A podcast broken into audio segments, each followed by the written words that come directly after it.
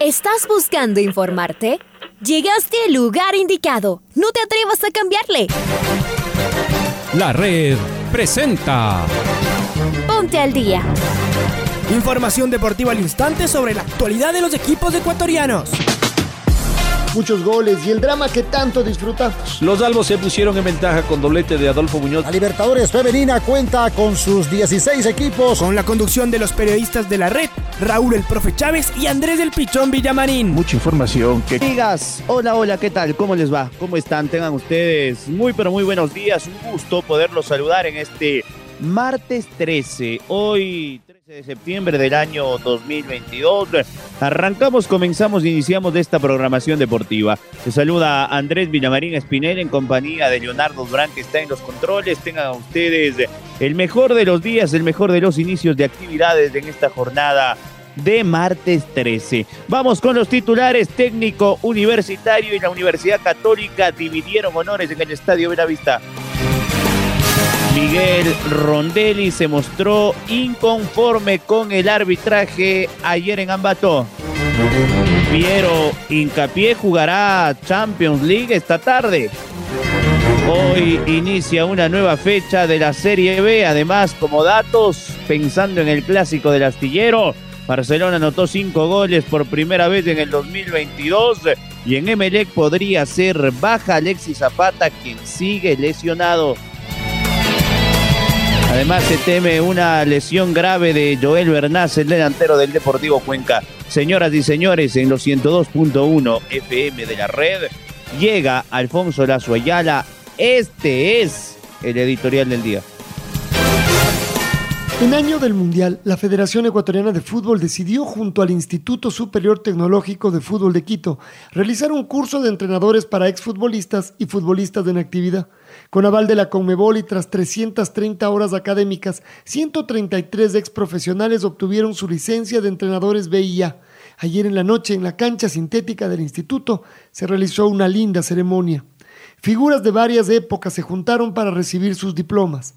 Antonio Valencia, Edison Méndez, Agustín Delgado, Walter Ayoví, Carlos Tenorio, Alejandro Castillo, Iván Hurtado, Gabriela Chilier, Carlos Javier Caicedo, Jairo Campos, Luis Checa, Carlos Cubi, Damián Díaz, Edmundo Méndez, Juan Carlos Garay, Marco Mosquera, José Jacinto Vega, Walter Calderón, entre los de mayor recorrido, nos llenaron de nostalgia y al mismo tiempo la sensación que todas estas figuras ahora contarán con más herramientas para su crecimiento como entrenadores. Este jueves, el director técnico de la tricolor Gustavo Alfaro presenta su libro Cazadores de Utopías Imposibles.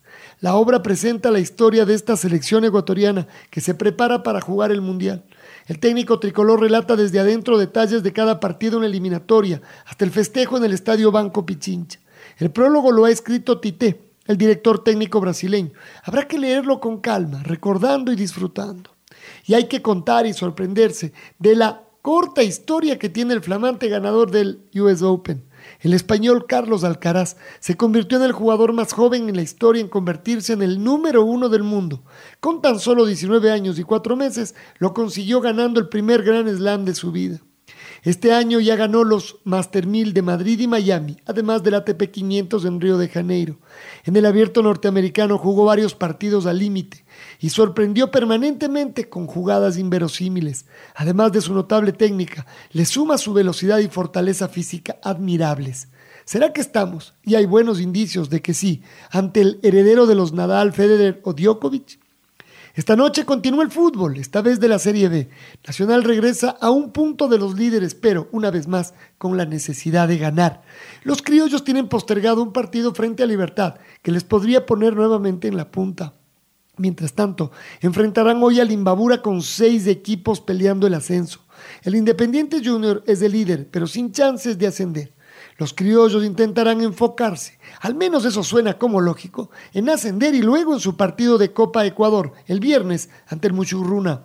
Ya solo quedan 10 fechas hasta el final. Esta noche, los puros criollos ante el Imbabur en transmisión de la red, en año mundialista, la radio que siempre está.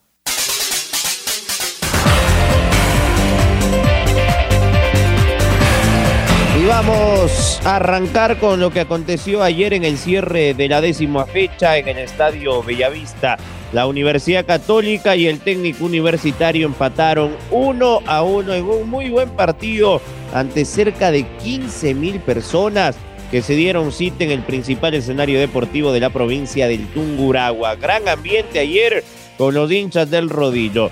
Eh, Marquito Fuentes, ¿cómo le va, señor? Bienvenido. ¿Qué tal Andrés? Amigos y amigas de la red, qué gusto saludar con ustedes a esta hora para hablar acerca de lo que fue el cierre de una fecha más en la Liga Pro Betcris de 2022, segunda etapa, con el eh, compromiso entre técnico universitario y Universidad Católica que se jugó la noche de ayer en la cancha del Estadio Bellavista de la ciudad de Ambato. Al final de los 90 eh, minutos, el eh, marcador fue un empate a un tanto por bando gracias a los goles de Aarón Rodríguez para el trencito azul y del eh, jugador eh, Steven Tapiero de tiro penal para el rodillo rojo. Con este resultado, los eh, dos equipos se quedaron aún en la mitad de la tabla de esta segunda etapa. Católica, con un partido menos por disputar, sumó 14 puntos y más 3 de gol diferencia. Y técnico universitario, con los partidos completos, se quedó en octavo puesto con 13 unidades y más uno de gol diferencia. Para ambos equipos, lo que se viene en la siguiente jornada será jugar en la capital de los ecuatorianos.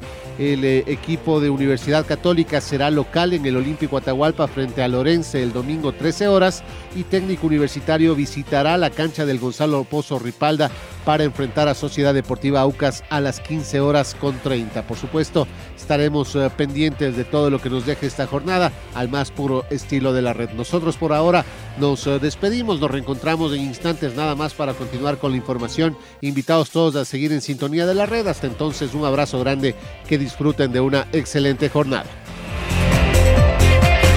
Gracias, Marquito. Vamos con los protagonistas de ayer en el Belavista. Arranquemos con eh, Miguel Rondelli, el técnico de la Católica, y sus reflexiones tras el empate 1-1 que lo deja muy lejos al conjunto camarata de pelear por la etapa. Acá las palabras del DT argentino. No, no, la verdad sorprendido, ¿no? Celebro la propuesta, pero es la misma propuesta que viene teniendo hace, hace varios partidos cuando juega de local. Si usted ve el partido con, eh, con Orense, acá de local, hizo exactamente lo mismo, presiona de la misma manera, siempre adelantando a Tapiero, sumando los dos de afuera, presiona casi con cuatro jugadores. Eh, eso lo venía haciendo siempre, desde que cambiaron de técnico. Creo que el único partido donde no lo pudo implementar bien fue con Guayaquil City, pero, pero después siempre hace la misma propuesta. A Gualaceo lo jugó de la misma manera, entonces sabíamos que iba a jugar así, eso no, nos sorprende. También sabíamos que con el correr del tiempo no sostiene eh, esa misma presión y, se va tirando más atrás.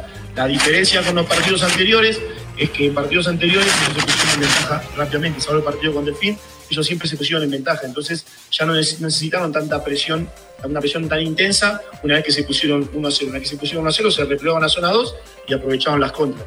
Hoy no les pudo pasar eso porque se vieron, se vieron con un gol en contra al principio, entonces debieron sostener mucho más tiempo esa presión alta, que voy a repetir, la cerebro, es un equipo que trata de jugar, que trata de ser protagonista, y no la pudieron sostener. Si uno analiza el segundo tiempo, ya el partido fue más de pelotazo, ellos llegaban más a los ponchazos, no tanto con tanta presión, y nosotros pudimos manejar un poco mejor la pelota. Me parece que no, sorprendido no, lo voy a repetir, los tres partidos que nosotros analizamos que jugó, los jugó de la misma manera. Palabras de elogio de Rondelli para el equipo de Bull. Además, de el técnico Rondelli se quejó del arbitraje, ¿no? También eh, no considera que fue penal el que lo canjeó por gol después para el empate el colombiano Steven Tapiero. Vamos con el técnico del técnico universitario, el profesor Juan Pablo Bull. Sexto partido que no conoce la derrota desde que asumió, no pierde. Acá las palabras del colombiano. Eh, la prioridad es ir partido a partido, ir analizando rival, el rival que nos corresponda en, la fecha. Y, estoy de acuerdo contigo, vamos en, en un nivel de dificultad progresivo pero el equipo sigue mostrando esa competitividad, esa intensidad y, pienso que estamos fuertes, estamos fuertes, estamos en una situación en la que es importante sumar y hoy sumamos, nos hubiera gustado sumar de a tres, sumamos un punto que, sigue, que sigue sumando y sigue siendo importante en la tabla acumulada. Cambiamos de tema, dejamos la Liga Pro con el cierre de la décimo fecha y nos vamos con la Champions, porque hoy, ¿qué partido tenemos en Múnich? El Bayern frente al Barça. Lewandowski vuelve al Allianz Arena. Además, hoy juega Piero Hincapié con el Bayer Leverkusen. Hay muchos partidos interesantes en esta jornada de martes de la segunda fecha de la UEFA Champions League. Domingo Valencia nos trae detalles de lo que tendremos en el fútbol más competitivo del mundo. Domingo, ¿cómo estás? Hola Andrés, ¿cómo te va? Hoy el Bayer Leverkusen a las 14 horas va a jugar su segundo partido de la UEFA Champions League. Piero Hincapié, por supuesto, está proyectado para ser titular en el Bayer Arena para la visita del Atlético de Madrid. El conjunto alemán cayó en el primer encuentro frente al Brujas. Buscará reponerse de este mal inicio de temporada que ha tenido el conjunto alemán. Y Piero Incapié será de la partida, jugará su segundo partido de, de Champions esta tarde, 14 horas en su estadio. En los otros juegos, en cambio, 11.45, siempre hablando horario ecuatoriano, dos encuentros. El Victoria Pelsen en República Checa recibirá la visita del Inter de Milán, mientras que el Sporting de Lisboa en Portugal enfrentará al Tottenham de Antonio Conte. A las 14 horas, en cambio, además del Leverkusen Atlético de Madrid, se van a jugar un par de partidazos. En Anfield Road, el Liverpool, que no ha tenido actividad durante estos días por la muerte de la reina Isabel, recibirá al Ajax a las 14 horas, siempre, como les digo, horario ecuatoriano. Mientras que en Múnich, el Bayern recibe al Fútbol Club Barcelona de España, en lo que promete ser uno de los partidos más atractivos de la jornada. El Porto, en cambio, enfrentará al Brujas en Portugal. El Olympique de Marsella recibirá al Eintracht de Frankfurt Mientras, y nos pasamos al miércoles, porque a las 11.45 se van a jugar dos partidos. El Shakhtar Donetsk frente al Celtic de Escocia, el Milan frente al Dinamo de Zagreb y más tarde a las 14 horas jugarán el Rangers de Escocia frente al Napoli, el Chelsea frente al RB Salzburgo, el Real Madrid frente al RB Leipzig, el Copenhague recibiendo al Sevilla, la Juventus siendo local ante el Benfica, el Maccabi Haifa enfrentando al Paris Saint Germain y el Manchester City recibirá el miércoles a las 14 horas en el eh, Etihad Stadium en Manchester al Borussia Dortmund para cerrar la segunda jornada de la UEFA Champions League. Con un ecuatoriano en cancha, Andrés, esta tarde sigue el mejor fútbol del mundo. Informo para el Noticiero al Día, Domingo Valencia. Andrés, vuelvo contigo, Estudios Centrales. Muy amable Domingo, vaya partido a este del equipo de Piero Incapié frente al Atlético de Madrid. Vamos a estar muy al pendiente de cómo le va Piero frente al equipo del Cholo Simeone. Pero hoy también tenemos fútbol y transmisión de la red, ya lo decía Alfonso Lazo Ayala en una parte de su editorial. Hoy el Club Deportivo El Nacional necesita urgente una victoria. En Serie B no gana hace tres partidos y le es fundamental conseguir los tres puntos que lo mantengan en la zona de liderazgo de este torneo. Juega frente a Imbabura ante el muy buen equipo de Joe Armas, que en la primera etapa le ganó los dos partidos, así que no será fácil para el equipo de Ever Hugo Almeida. ¿Con quién estamos? Vamos a ir con Maite Montalvo, que nos trae detalles de este partido que es a las 7 de la noche. ¿Cómo te va, May? Bienvenida. ¿Qué tal Andrés? ¿Cómo estás? Un fuerte abrazo para ti. Se viene una nueva jornada de la Serie B, la jornada 27 y empieza justamente el día de hoy a las 7 de la noche. El Nacional tendrá que medirse a Imbabura. Les cuento cómo está toda la jornada en cuanto a horarios. El día miércoles 14 de septiembre a las 7 de la noche se enfrenta a Búhos al América. A las 7 y media estará el Club Libertad versus Chacaritas. El día jueves 15 de septiembre el Independiente Juniors frente al Olmedo y el Manta se enfrenta al Atlético Santo Domingo. El primer partido del jueves a las 3 de la tarde y el del Manta será a las 7 de la noche. ¿Cómo está la tabla de posiciones en la Serie B? Hoy juega el rojo. El puntero con 26 partidos jugados es el Independiente Juniors con 40 puntos. Con la misma cantidad de unidades es segundo con también 26 partidos jugados el América con 40 puntos. El Nacional no jugó la semana pasada la Serie B debido a que tenía participación por Copa Ecuador, entonces movió su partido.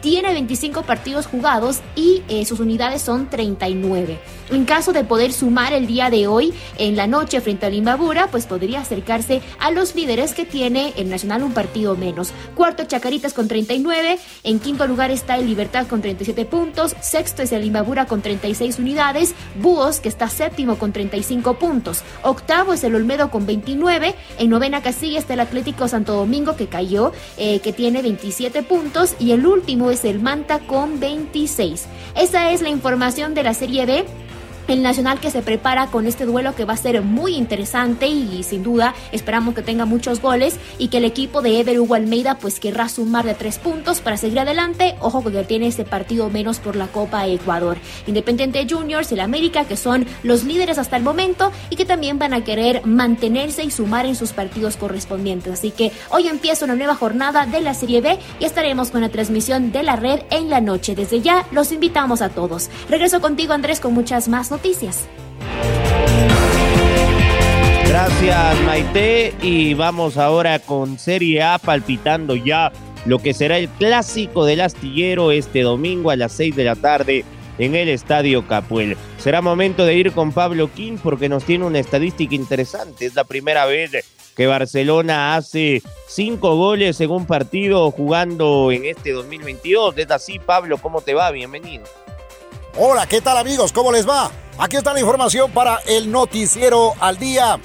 Con el regreso de Fabián Bustos como director técnico de Barcelona, el cuadro canario logró algo nunca antes visto durante su campaña. En el debut de la estratega en su segundo periodo, el equipo marcó cinco goles. El efecto del estratega argentino Fabián Bustos fue inmediato y en menos de una semana de trabajo consiguió mostrar un equipo ultra ofensivo que venció cinco goles a tres al equipo del Bacará. El argentino dirigió cinco partidos antes de abandonar Barcelona y no perdió ninguno tras aquel arranque y haber conseguido un campeonato local y una semifinal de Libertadores con los Toreros. El estratega se marchó hacia el Santos de Brasil, donde no le fue bien. Con Jorge Célico como reemplazo, el equipo consiguió ganar la primera etapa, sin embargo, su rendimiento decreció y fue destituido. La salida coincidió con la desvinculación del estratega Fabián Bustos del equipo de Brasil. En el choque de Barcelona, ante el Macará los tantos, los pusieron cinco futbolistas distintos. John Cifuente, Damián Díaz, Michael Carcelén y Cristian Penilla fueron quienes convirtieron con la camiseta de Barcelona en la victoria frente al elenco del Macará. El otro tanto fue un gol en contra de Fernando Mora. Hasta aquí la información deportiva, amigos y amigas de la red.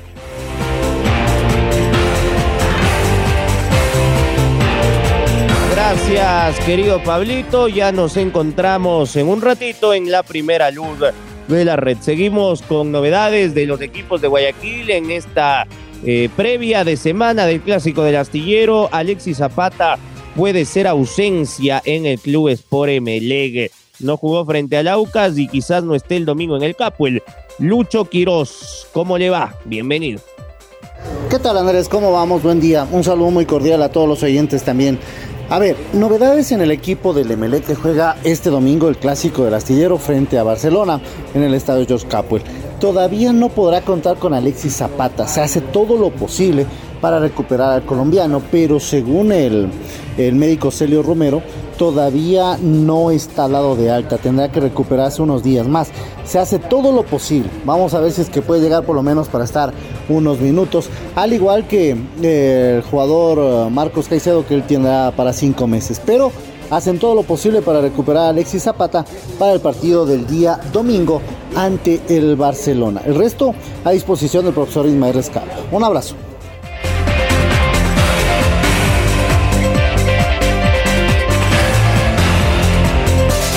Otro abrazo para ti, Lucho. Y hubo una lesión fuerte, ¿no? El día domingo en Los Chirijos, mientras se jugaba el partido entre el 9 de octubre y el Cuenca. Bernaza, delantero del Expreso Colorado, salió muy golpeado. ¿Qué se dice de esta posible lesión larga, Carlos Edwin Salas? ¿Cómo te va, Chaca? ¿Qué tal? Bienvenido. Hola, Pichón, ¿cómo estás? Amigos oyentes, saludos cordiales. En el Deportivo Cuenca existe temor por una posible lesión grave de Jefferson Bernaza. Este podría haber sufrido una distensión de ligamentos. El delantero morlaco, Jefferson Bernaza, el torito, tuvo que dejar el terreno de juego de los Chirijos de Milagro en el minuto 32 en el partido frente al 9 de octubre, luego de una lesión de rodilla. Según informó el propio Deportivo Cuenca, el canterano de Melec tiene una posible distinción de ligamento colateral interno de la rodilla izquierda.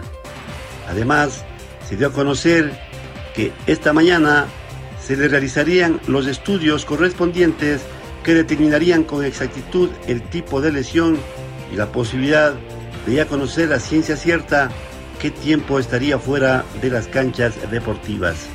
Preocupación en el Deportivo Cuenca, se encendieron las alarmas con su delantero potente, Bernaza. Continuamos compañeros con más en el Noticiero al Día. Bueno, vamos a estar eh, a la expectativa. Eh, cerremos el noticiero, señor Durán, por favor, con el gol del recuerdo. El gol del recuerdo.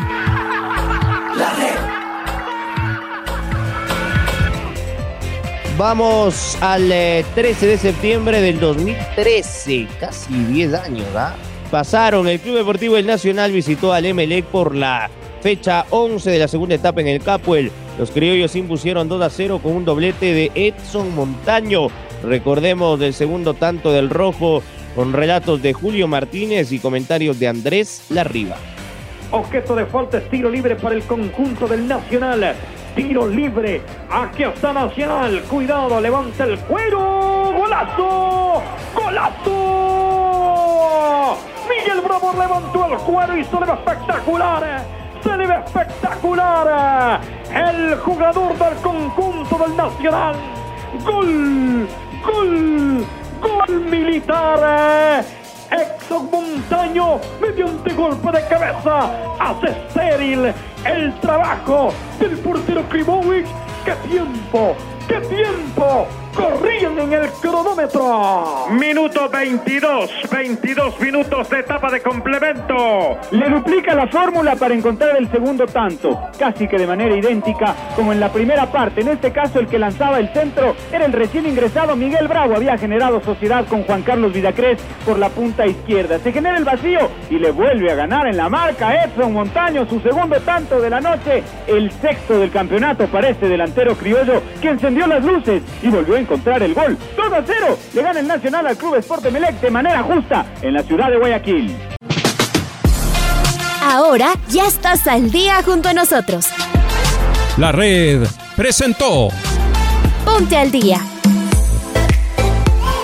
Informativo completo sobre la actualidad del fútbol que más nos gusta, en donde estés y a la hora que tú quieras.